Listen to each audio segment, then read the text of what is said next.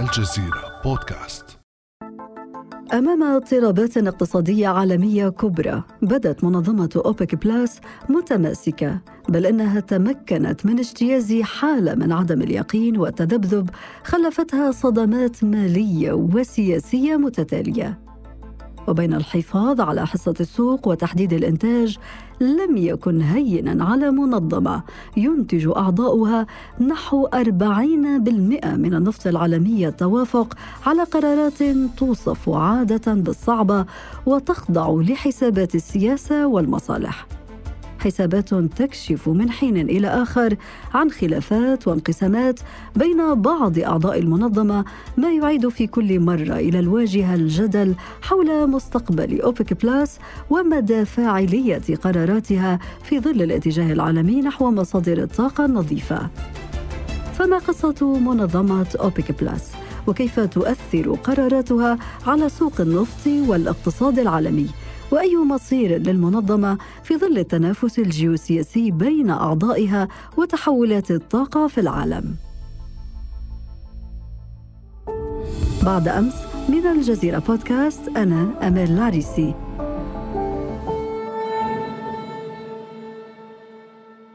وأرحب معي هنا في الأستوديو بالدكتورة نسيمة أوهاب العثامنة أستاذة الاقتصاد في جامعة باريس.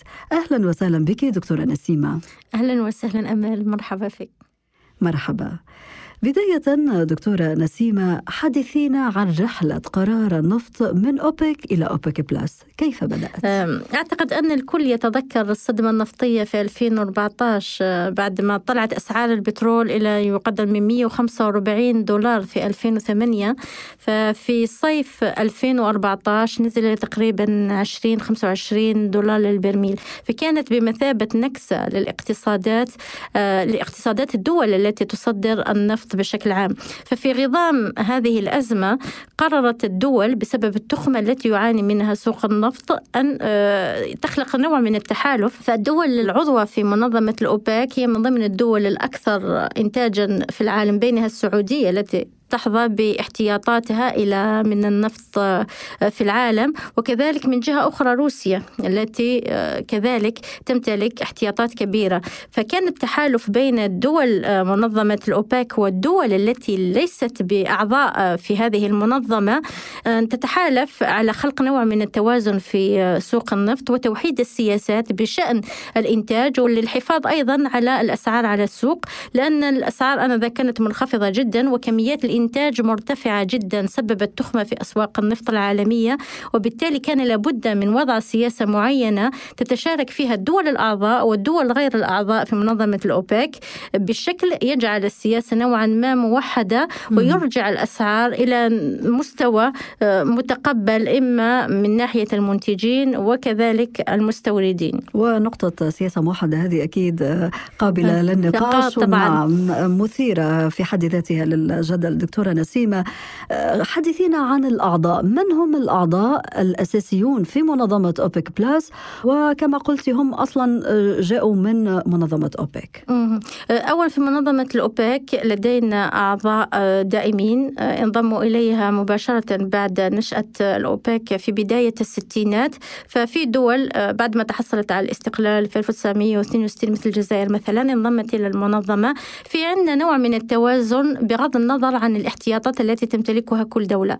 فلدينا آه، السعودية التي تعتبر أكبر آه، احتياطي آه، في الثاني أو ثالث احتياطي في العالم لدينا الإمارات الكويت العراق إيران الجزائر طبعا أنغولا وليبيا ونيجيريا والكونغو وغينيا الاستوائية والجابون وفنزويلا. هذول اللي آه، منضمين بشكل رسمي إلى منظمة الأوباك. كان قطر كذلك وأندونيسيا كان قطر آه، خرجت من المنظمه في 2018 وأندونيسيا كذلك خرجت آه، في السبعينات ولحد الآن لم تعد بعد. ففي 2016 بعدما قررت منظمة الأوباك الدول المنظمة التحالف مع الدول المنتجه للنفط غير أعضاء في المنظمة فلجأوا إلى دول تمتلك احتياطات كذلك متنوعة لكن لديها قيمتها في السوق. فمنهم روسيا أذربيجان كازاخستان البحرين برونوي وماليزيا والمكسيك وعمان وجنوب السودان والسودان.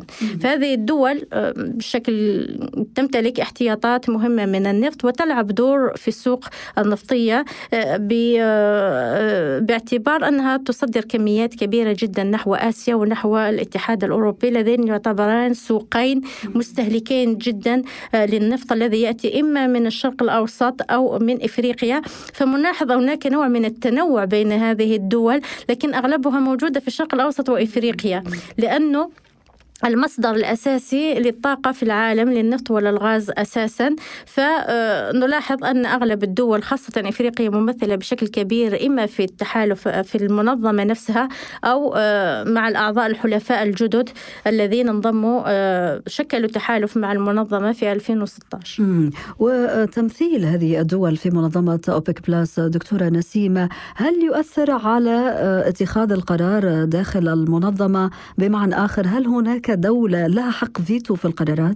طبعا هناك دول لها حق الفيتو وكل الأعضاء متساوية داخل المنظمة فحتى الدولة التي ليس لديها احتياطات كبيرة فلديها حق آه، الفيتو أو أن تبدي رأيها مثلها مثل السعودية التي تمتلك أكبر احتياط في المنظمة فبالتالي كل الآراء آه، تحترم داخل المنظمة وتؤخذ بعين الاعتبار فلا يوجد آه، نوع من احتقار عضو باعتبار أنه يمتلك مثلا احتياطات أقل من الأعضاء اللي عندهم آه، كميات أكبر لكن تختلف السلطة التي آه، التي إحدى الدول آه، إما باعتبار احتياطاتها تبع مثل السعودية التي أحيانا تلعب دور فعال جدا في المنظمة في 1973 لما قررت أن تعمل حظر على الواردات الأمريكية.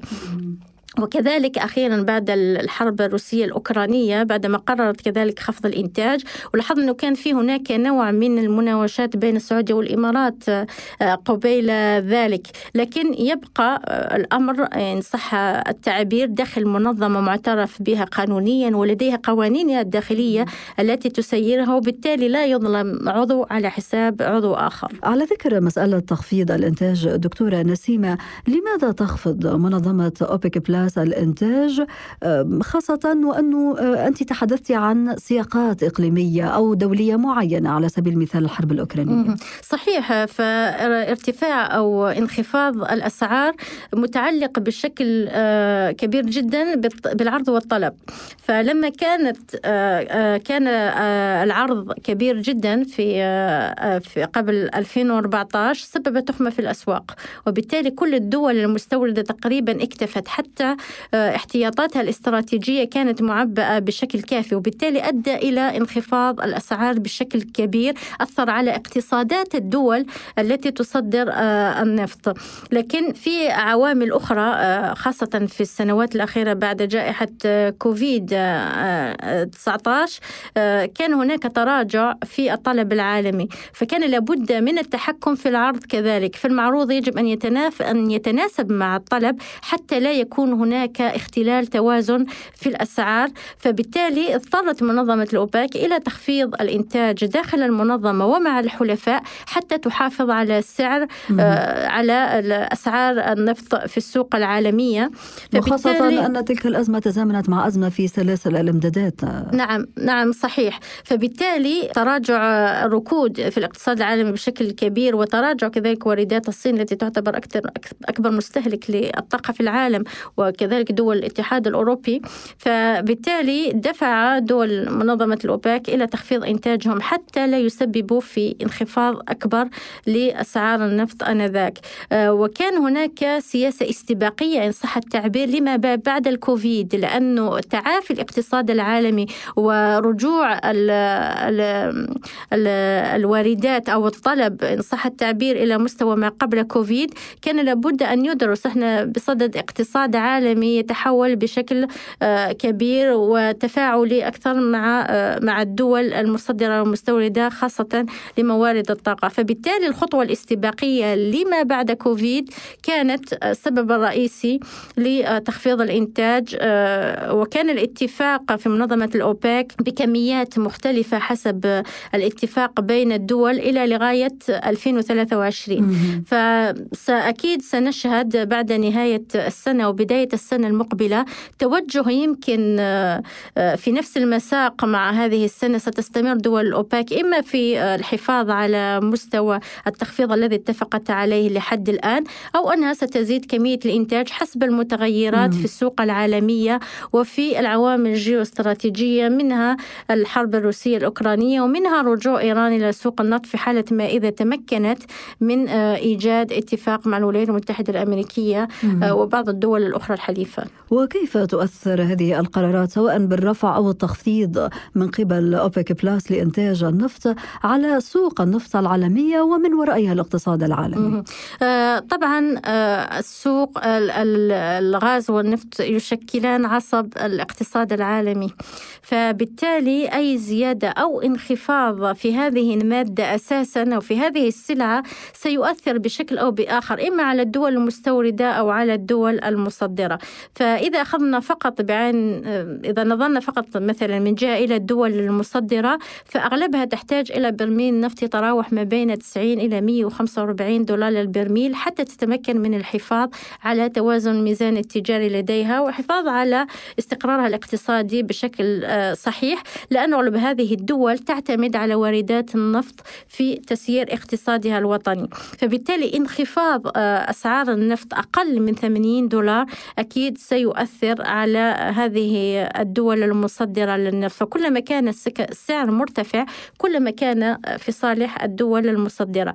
بينما الدول المستوردة ومنها كذلك دول عربية مثل تونس مثل الأردن مثل المغرب إلى غير ذلك تتأثر لما تكون الأسعار مرتفعة لأنها تستورد الطاقة الغاز والبترول البترول أساسا فبالتالي يؤثر على على ميزانيتها. فما تنفقه مثلا في الاستثمار أو في تطوير بعض القطاعات الاقتصادية أكيد ستوجه إلى استيراد النفط. فبالتالي يشكل عبء على على ميزانية هذه الدولة.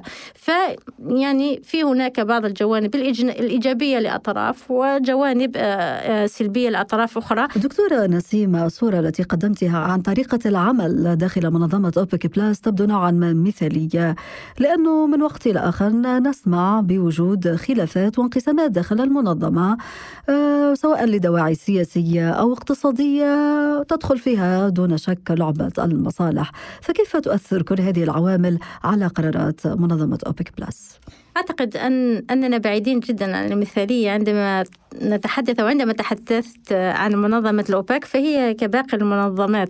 لكن الشيء يمكن أنه يأثر عليها بشكل خاص بالمقارنة المنظمات الأخرى لأنه فيها الدول العربية هو ما معروف أن العرب اتفقوا على ألا يتفقوا. نعم. فغالبا ما تكون هناك خلافات بين بين الأعضاء مثل أي منظمة. لكن توحيد السياسات هو أمر مهم لاستمرار المنظمة وإلا ستفقد مصداقيتها في السوق العالمية خاصة أنها تثير تخوف الدول المنتجة الأخرى أو الغرب بشكل عام. فقرار مثل قرار يعني رغبة بايدن عندما تحدث على قانون نوبيك إنه لا يريد أن تستمر هذه التحالفات في التأثير في أسواق النفط معناته أنه متخوف من من سياسات وقرارات منظمة الأوبك وهو طبعا نوبك إنه لا يريد أصلا من هذه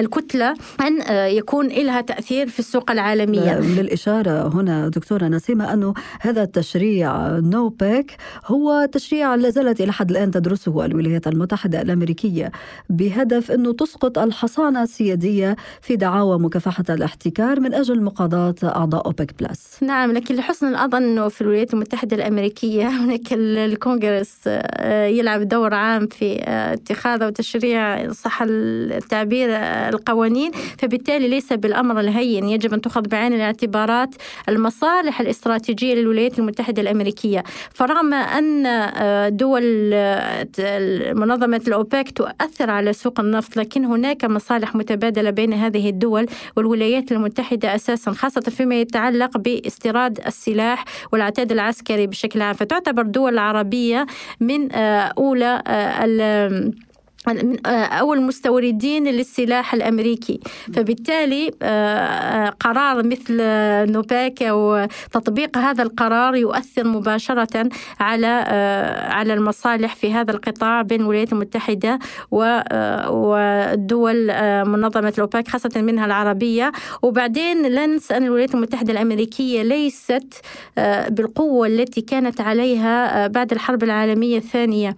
لم يعد العالم اليوم اليوم تحت رحمة الولايات المتحدة الأمريكية هناك قوى أخرى تظهر مثلا الصين رغم أنه في هناك بعض القرارات مثل بيع مثلا النفط بالين هي آه، صعبة صعبة أن توضع آه، في الواقع أن أن تطبق بشكل كبير لأنه في عدة عوامل تتبع وتمنع من تطبيق هذه القرارات لكن آه، لا نستطيع أن ننفي وزن الصين مثلا أو حتى روسيا بمحض علاقتها وتقاربها مع السعودية خاصة بعد الحرب التي شنتها على أوكرانيا.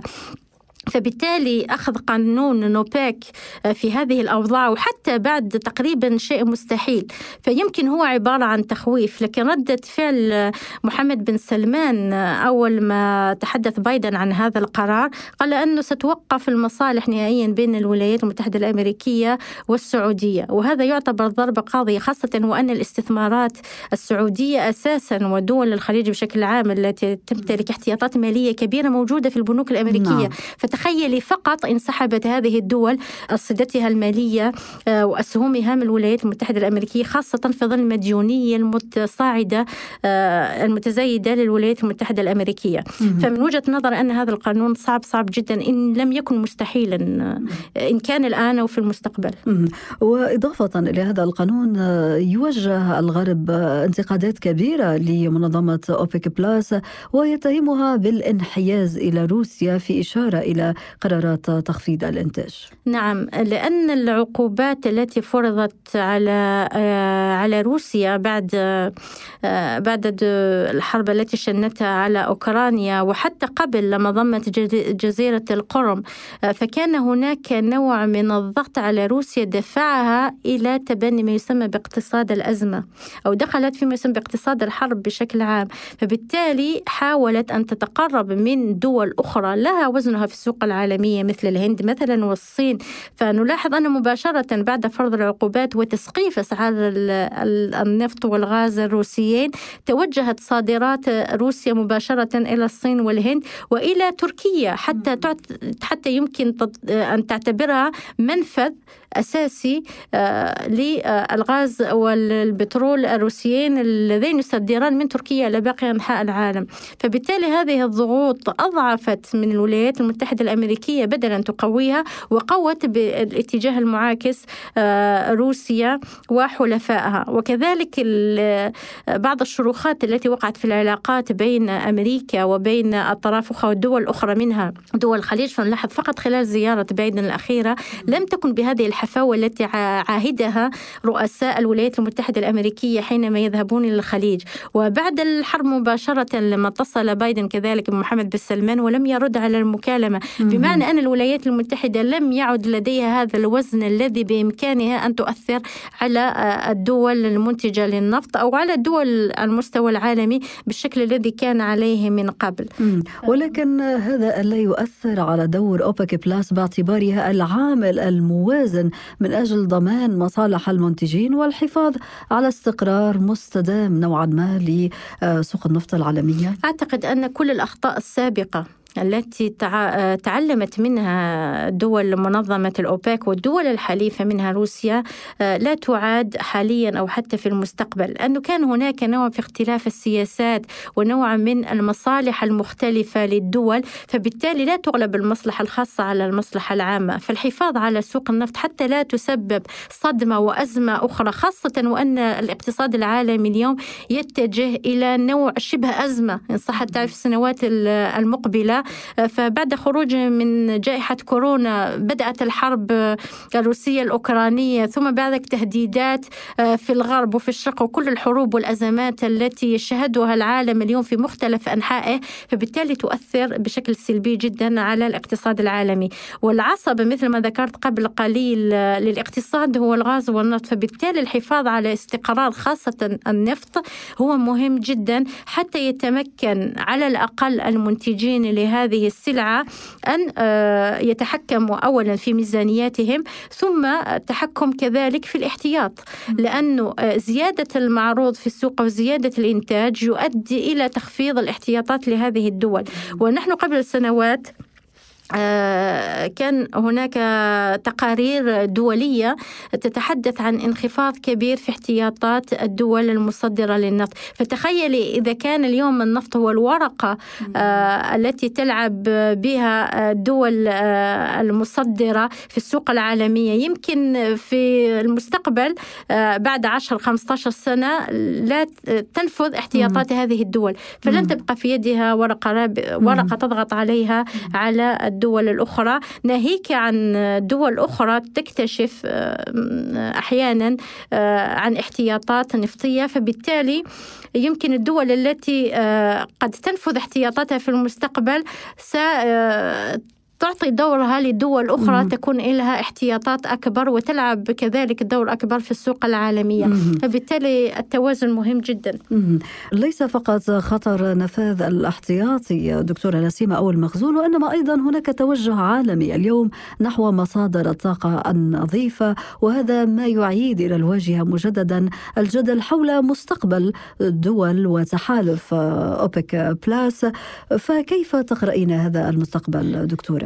نعم صحيح أمل أمن الطاقة اليوم يطرح بشكل كبير وكذلك التنويع في مصادر الطاقة آه، يعتبر من آه، من الإشكاليات المهمة التي تأخذها بعين الاعتبار سياسات آه، الاقتصاد المستدام إما خاصة في الغرب.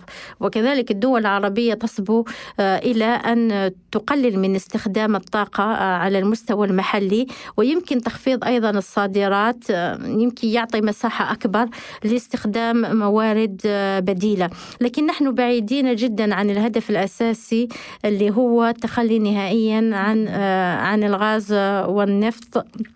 في آه، الاقتصاد العالمي وفي الصناعات خاصة وأنا خاصة أنا في تزايد مستمر. آه، فبالتالي آه، مزيج الطاقة النظيفة لا لا يمثل إلا تقريبا 30% من استخدام الطاقة على مستوى العالم.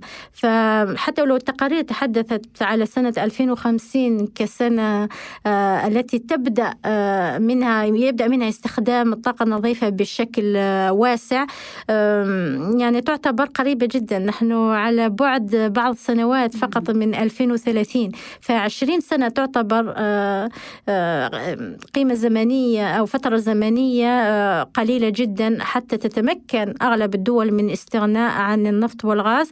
واليوم الدول تسعى خاصة الاتحاد الأوروبي بعد أن قررت روسيا توجيه صادراتها إلى آسيا تحاول أن تضمن يسمى بأمن الطاقة في أوروبا. وبالتالي تحصيل النفط والغاز من دول دول أخرى آه، بعيدا عن روسيا. فهذا يعني أن أغلب الدول اليوم بحاجة إلى النفط والغاز. يعني ما زال النفط والغاز مطلوبا. هم أعصاب الاقتصاد العالمي. يمكن آه، حسب تصوري أنا مش أقل من 100 150 سنة. مدة طويلة دكتورة نسيمة. جدا حتى تتمكن آه، كل الدول من أولا وضع سياسات فعالة حتى تركز أكثر على على الطاقة النظيفة. ثم في عندنا عندنا آه، الاحتباس الحراري في عندنا التغيرات نعم. المناخية الكبيرة فلا تساعد آه، في آه، وضع سياسة فعالة وطويلة المدى فيما يتعلق بالطاقة البديلة فلا بد من